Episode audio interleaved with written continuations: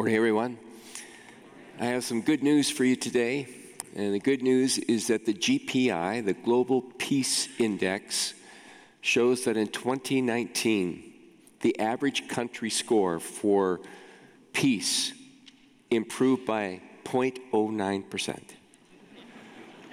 So that's good news that uh, the average country is getting a little bit better, though it's kind of minuscule. But you know, when you have good news, you always have bad news as well, right? And the bad news is that in the last 10 years, peace has declined. It has declined at a 3.78% rate. So even though we've had a minuscule improvement in 2019, the reality is that peace continues to erode away quickly, especially over the last 10 years. Now, in case you're wondering where we fit as a country, as a nation, in that whole GPI, there are 163 countries that are measured, and we're number 128, which is kind of surprising think about it. I thought we were more peaceful than that. We actually fit in between South Africa and Saudi Arabia. And you wonder to yourself, why is that? Well, in the last 10 years, we've had an increase in homicides and violent crimes and political instability, and so we get such a low ranking. Now, if you want to move to the most peaceful country on earth, because there is a number one, then all you have to do is pack your bags and your parka and go to Iceland. Because routinely, Iceland finishes at the top. And there's probably a reason why, and I'll let you think about that. But here's the reality there is no truly lasting peace on earth. That's just the way it is. There hasn't been, and there never will be till the Lord returns and rules this earth and brings his peace. But until then, we struggle to have peace on earth. We even struggle to have peace in our lives and our relationships, don't we? We to be honest with each other, we would say it's hard to always have lasting peace, even in your marriage. Do you and your spouse ever not get along? Like this morning? It's always it's hard to keep peace in our families, with our children. It's hard to have peace sometimes in the neighborhood with our neighbors or with our coworkers. It's even hard sometimes to have peace at church. Can you believe that? We struggle with it. We struggle with it even personally. We don't always have a peaceful mind. Our emotions sometimes lack peace. And even spiritually, we struggle at times to have a lasting sense of peace in our lives. You say, Well, Pastor, are you telling me then that peace is impossible in this lifetime? Yes, that's what I'm saying. If, there it is, if we're going to come at it from a human perspective. That is, if we're going to try to initiate peace, it's not going to happen. Doesn't matter how much education, doesn't matter how many how much politicking, doesn't matter how much therapy, doesn't matter how much money we spend. I mean, we've had tens of thousands of years of trying to get it straight. And with all that we have accomplished and achieved in the 21st century, we are no closer to peace, if not further from peace. So, humanly speaking, it cannot be done. But with God, all things are possible. And with God, yes, we can know peace. We can know peace in our lives, and we have the potential of knowing even peace in our relationships, in our church, and even beyond if it's oriented and sourced from the Spirit of God Himself. But in order for that to happen, we have to overcome a problem that really I think is the big obstacle to peace in our lives and peace in our relationships and peace in our in our world. And I would like to say that as a follower of Christ, we don't struggle with this problem, but the truth is, we do. And that is our propensity to believe that the cause for lack of peace is always somebody else's fault. It's the other person. It's him or her or them. If they would change, then we would have peace. Then I would have peace. I mean, if your spouse changed a little bit, wouldn't you have more peace? If your kids adjusted a bit, wouldn't there be more peace in your family? If your boss got his act or her act together, there'd be more peace at work. If your coworkers changed their ways, there'd be more peace. If the Republicans would shape up, we'd have more peace. If the Democrats would shape up, we'd have more peace. If the Muslims would behave themselves, we'd have more peace. If the Christians or Jews would behave themselves, we'd have more peace. It's the gays, it's the straight, it's a certain race or ethnicity, it's the immigrants. See how we always project out? It's them. If they change, I'd have more peace. In fact, I came across an article uh, yesterday it said that in our nation, nine out of 10 drivers believe that driving in the snow and all the issues that go with it are other people's fault. They're the ones that cause the accidents. They're the ones that cause us to go off the roads. It's somebody else's fault. And as long as we keep pointing fingers, we will never know peace in our lives. Something has to change. Let me introduce you to a principle. You want to jot it down, you can. Otherwise, we'll put it on the blog so you can catch it later. But the principle is simply this I, so you got to personalize it, I need to recognize that only I can be responsible for peace in my life. It doesn't depend on others or on my circumstances. Remember last weekend we talked about hope. And we said you can't put your hope in circumstances because circumstances are circumstantial, they change. I can't depend on you. I can't depend on my wife, my kids, or anybody else for peace in my life. That's my responsibility. That's a choice I have to make with God. And if I wait for you to create peace for me, it's just never going to happen. So I've got to take ownership of that. I've got to re- take responsibility for it myself. Which raises an interesting question. Since we're talking about peace, what is peace? What is peace? Well, the Hebrew word for peace is shalom. So let's all say that together shalom. And the Greek equivalent is eirene. Let's say that together. One, two, three. Eirene. So you've learned some Hebrew and Greek, right? Shalom, eirene. What does shalom and eirene mean? Well, shalom and eirene mean basically the same thing. It means to complete or to make whole. To complete or to make something whole again. So when we talk about having peace in our lives or peace in our relationships, our family, or even peace in our church, what we're talking about is what? We're talking about becoming whole or becoming complete. But I thought I'd give you a visual picture of it instead of just, uh, just talking about it. And so what I have here is a thousand piece puzzle, jigsaw puzzle. How many of you enjoy doing puzzles? Wow, man, I, I just don't have the patience for puzzles.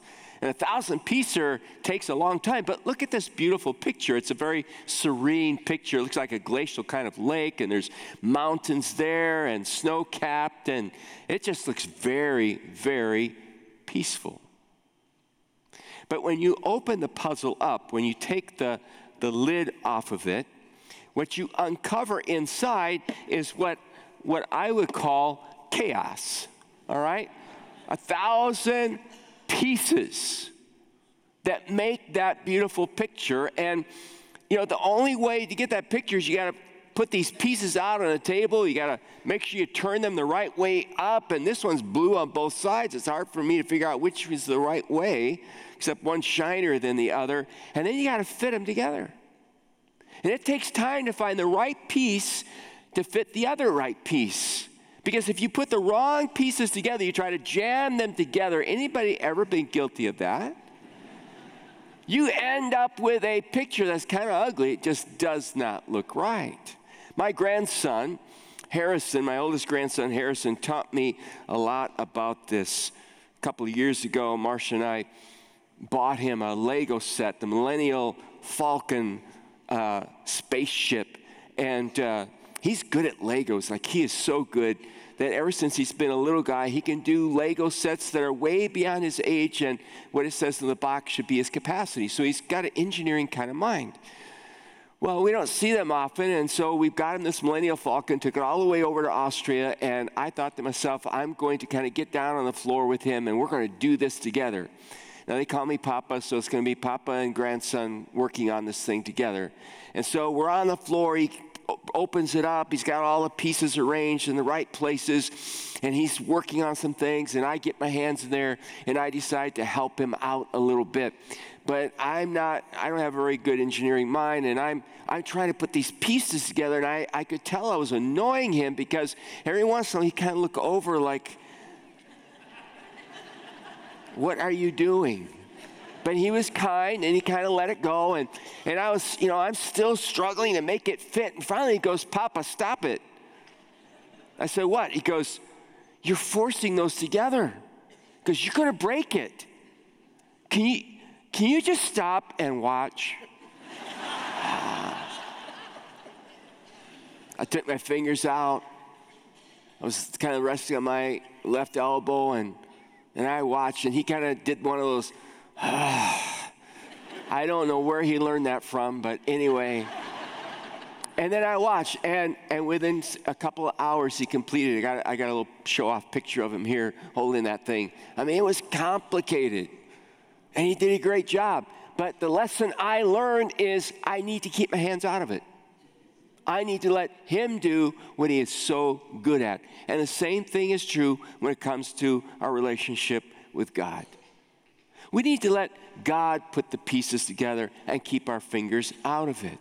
If you think about it for a moment, when God created this world, it was like a beautiful puzzle that He put together. He created all the pieces and then He joined those pieces and fitted them together and created a beautiful world.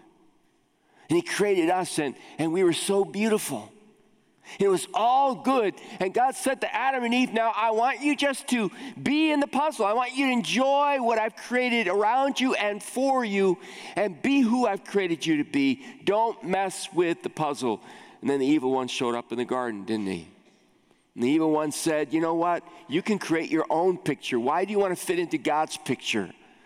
Just take the puzzle apart and you create the, the picture. You be God, you do it. And of course, we know what our original parents did. They took it apart and they rearranged it. And what did they create? A grotesque picture that is our world today.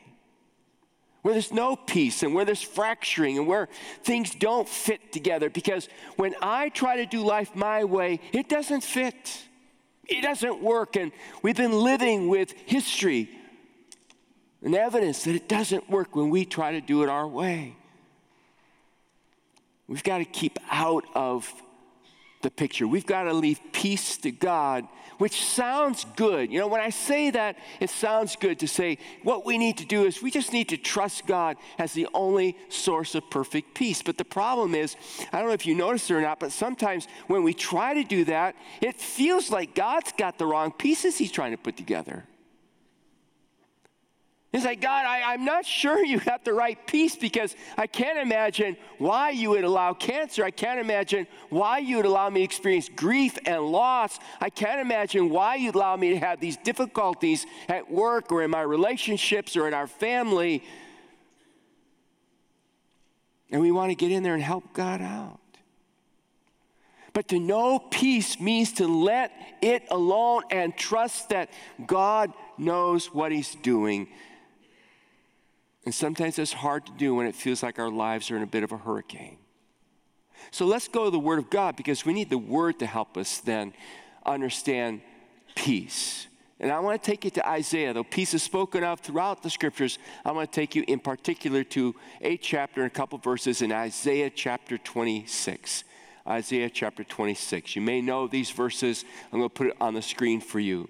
Isaiah 26, 3 and 4 says, you, meaning God, will keep me in perfect peace, all who trust in you, all whose thoughts are fixed on you, trust in the Lord always, for the Lord God is the eternal rock. Now, when you look at that verse, by the way, I added me in there, but you know, you will keep in perfect peace all who trust in you. When you look at that verse, what does that verse seem to be all about? Well, I read that and it sounds to me like it's, it's all about trust and then you'll have peace. But that's not what the verse is all about. If you look at the verse carefully, all right, you'll see that there's an awful lot of references to God. You will keep me in perfect peace. All who trust in you, he says, all whose thoughts are fixed on you, he says. Trust in the Lord, always for the Lord God is the eternal rock. That's a lot of referencing to God. So, who's that verse all about? Talk to me. It's all about God. It's all about God. That's the first primary thing we see in the verse. God is the source, it's all about God. My responsibility is to take my trust, right, and to fix it on who? I'm to fix it on the Lord. I'm to fix it on God. That's what Isaiah is telling me. That's my responsibility. He's in control, all right? And I am being called by him to fix, focus my trust. And God says the result is going to be peace, which introduces us to a principle, another principle. We experience peace in our lives to the degree that we trust God with our lives. So I experience peace in my life to the extent that I am willing to trust God with my life. Remember when you were parents, if you were a parent and are a parent? Remember the first time you took your firstborn child and gave him or her to your parents or to a friend or to a babysitter? Remember how awkward, how it was kind of scary, wasn't it? that first child and you kind of hand them over, you are trusting them with your child. God says, You'll know peace in your life when you trust me with your life, when you place, when you place yourself in my hands and let go, which is hard to do. Because we always want to kind of keep our hands involved in the situation. But you know, while it's easy to make that statement, as I mentioned earlier, it's hard to practice that when, when it feels like God isn't being very careful with our baby. God isn't being very careful with our lives. Can I really trust God? The answer is yes. You can trust God. Let me give you a couple reasons why you can trust God because God is unchanging. Right? He's not, he's not fickle. He's not gonna, he's not gonna go halfway down the road and change again. There are a bunch of uh, scriptures here. I don't have time to go through them, but for instance, God cannot lie. Isn't that good news? Well, I think it is. Is that good news? Yes. Secondly, He is always faithful. Thirdly, His promises are trustworthy. Fourthly, He works all things out for His purposes. So, knowing that about God, knowing that God is indeed unchanging, that He keeps His word, He's going to do something with my life, even though I may not understand it, I can have peace. But let's press this a little bit further. Let's go back to the text again. In verse 4, it says, Trust in the Lord, for the Lord God is the what? He is the eternal rock. Well, what does that mean that God is the eternal rock? Well, it means He's forever, without beginning and without end, a rock. And what does it mean when it says that he is a rock? Well, the best way to understand that, actually, an illustration of it is one of the most loved hymns, Rock of Ages. You know, the chorus is Rock of Ages, cleft for me, let me hide myself in thee. Now, the person that wrote that was a guy by the name of Augustus Toplady. He was, uh, he was from England and he happened to be walking along the Cheddar Gorge, which is this kind of dangerous area of England. Got to be careful where you step. And all of a sudden, just sheets of rain started coming down. Like rain that kind of cuts you. It was just hard. It was pouring down. He was a young man and he sought shelter, and he ended up finding shelter underneath the overhang of a large rock. And there, as he hid inside of that and watched the rain going on around him, he wrote those words Rock of ages, eternal. Rock of ages, cleft for me. Let me hide myself in thee. I will know peace in my life when I hide myself, when I enfold myself within God, when I take my place within God Himself.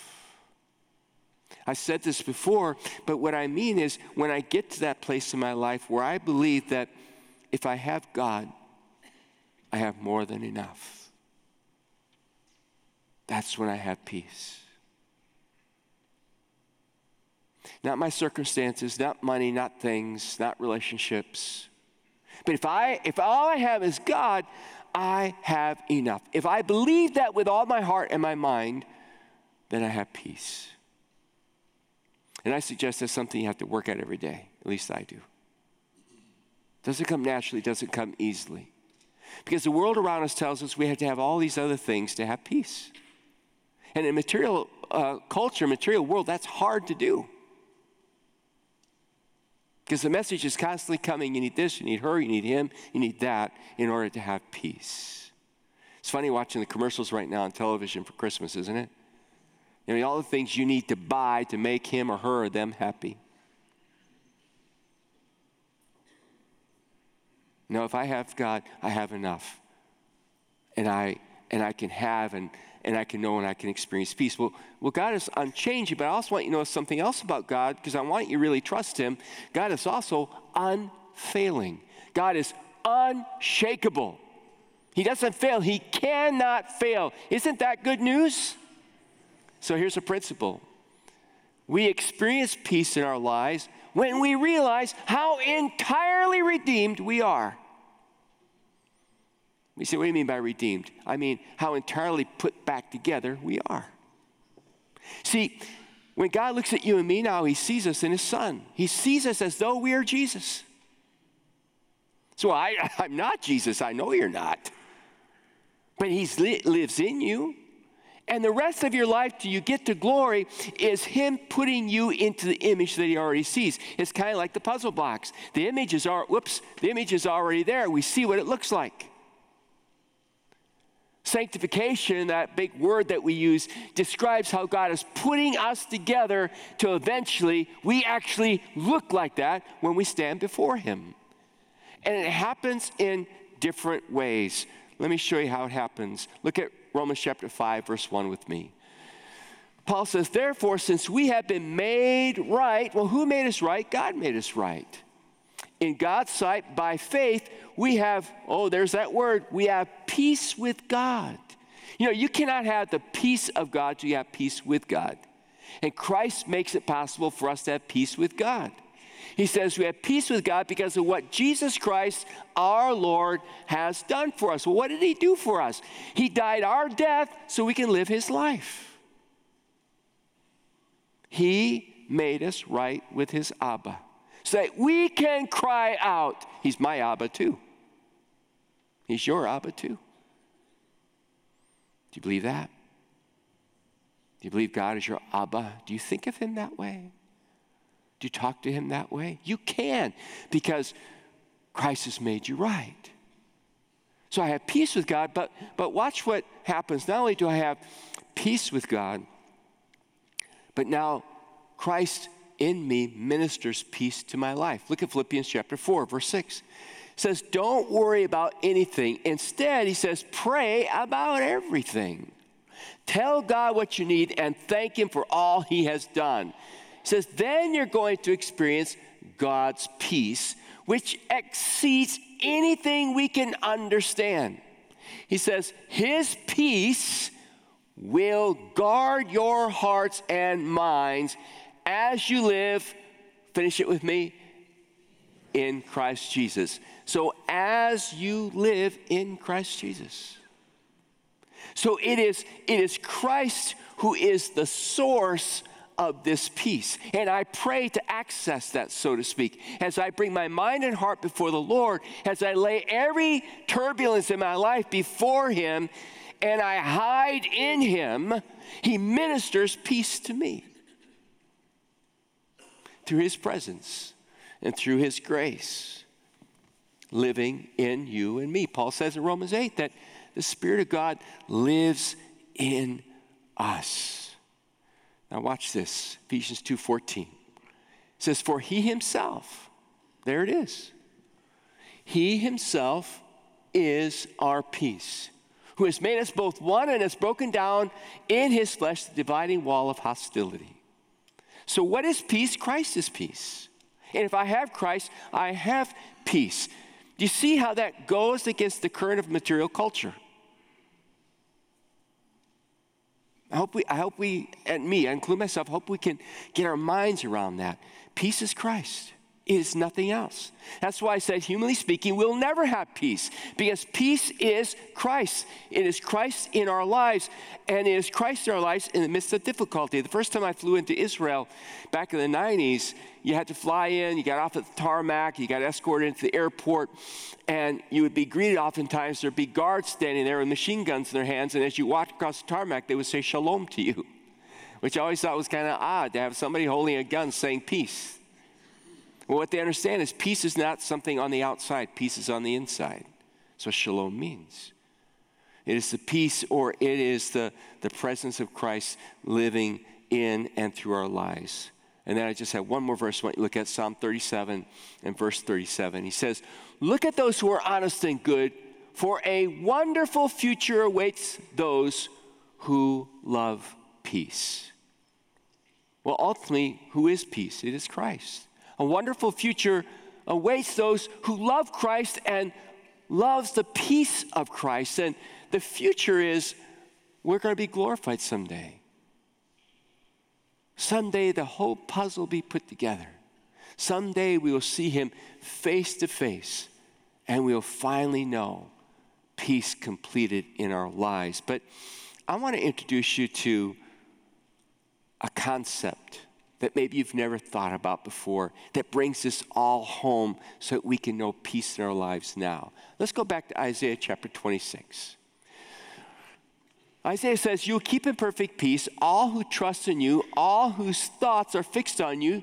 Trust in the Lord always. The Lord God is eternal rock. And I want you to look at this word thoughts. In other versions of the Bible, it is mind, whose mind is stayed on you. Did a little word study on that word, that Hebrew word for thoughts or mind, and it's very interesting. It literally means imagination. It means creative imagination in the original Hebrew. So, what he's saying is, God will keep in perfect peace all who trust in you, all whose creative imagination are fixed on you, God. Oh, by the way, I forgot an announcement. I don't know why these things happen now. But, you know, the weather's gotten really cold. So, I don't know if you noticed, but it feels like January and December. It's going to get really cold next week. And what that's done is we've had a little problem here because all the critters have decided to come inside to get warm. And, and we have had an infestation of spiders show up. And the funny thing, they've been showing up in this worship center. So if you feel something kind of crawling up your leg, don't worry about it. All right, or up your neck or something like that they're, they're harmless. There are no tarantulas in the building, but you may feel something right now kind of making its way up your leg, and I just don't, don't want you to get upset about that. That's not true. So, why'd you do that for? Because the imagination is a powerful, powerful tool. Studied this. I've been, uh, I've done a little bit of work in this area, and what we what we know of is this: that if you imagine it, you will actually experience it even though it's not happening. So when I said to you there are spiders, some of you, you won't be honest about it, but some of you start to feel something on your leg. You suddenly reached down and went, in case, right? Why is that? Because the minute I mention it and you start to imagine it, you actually start to feel it. Well, who created the imagination? You ever thought about that? Who created your imagination? God gave you an imagination. Why did God give you an imagination? So that you could understand Him better. So that you could conceive in your mind who God is and what God is like. See, there are two sides of us there's the intellectual side of us, which is so important. I mean, the intellect in us is what reads, what understands, what sees, what knows. And we have a habit of divorcing it from the imagination. You can't divorce it, they belong together. The intellect uses the imagination to understand and know who God is. God wants you, informed by the truth, to use your imagination. If you look at the Bible carefully, Revelation is just filled with imagination. Every time Jesus told a parable, he was asking us to use our imagination. How does a camel go through an eye of a needle? Jesus was always invoking the imagination to try to understand spiritual truth. And in this case, he's saying, use your imagination to understand peace. Imagine peace. Imagine the peace of Christ, and you'll experience the peace of Christ living in you and living through you. It is one of the best gifts that God gives to us. This gift, this gift of peace is beautiful. Do you know that gift? Is that gift in you? Are you living in the peace of Christ? Doesn't matter what the world is like outside. Doesn't matter what might be going outside of you. Doesn't matter what may be happening to you. Nothing can touch the peace, the peace that God gives you and me. How appropriate it is then that Isaiah wrote in Isaiah chapter 9, he said to us, For to us a child is born, to us a son is given and the government will be on his shoulders, and he will be called Wonderful Counselor, Mighty God, Everlasting Father, then what? Prince of Peace. Now, the greatness of his government and peace, someday on earth, there will be no end. Augustus Toplady wrote that song, Rock of Ages, cleft for me, let me hide myself in thee. It was printed in 1776, interesting year. But in 1778, he died, a young man, about 38 years old. He died of tuberculosis. You wonder how somebody who wrote that song must have felt on their dying bed, struck down in the prime of their life. And I want you to listen to the words that he wrote before he died. He says, My heart beats every day, stronger and stronger for glory.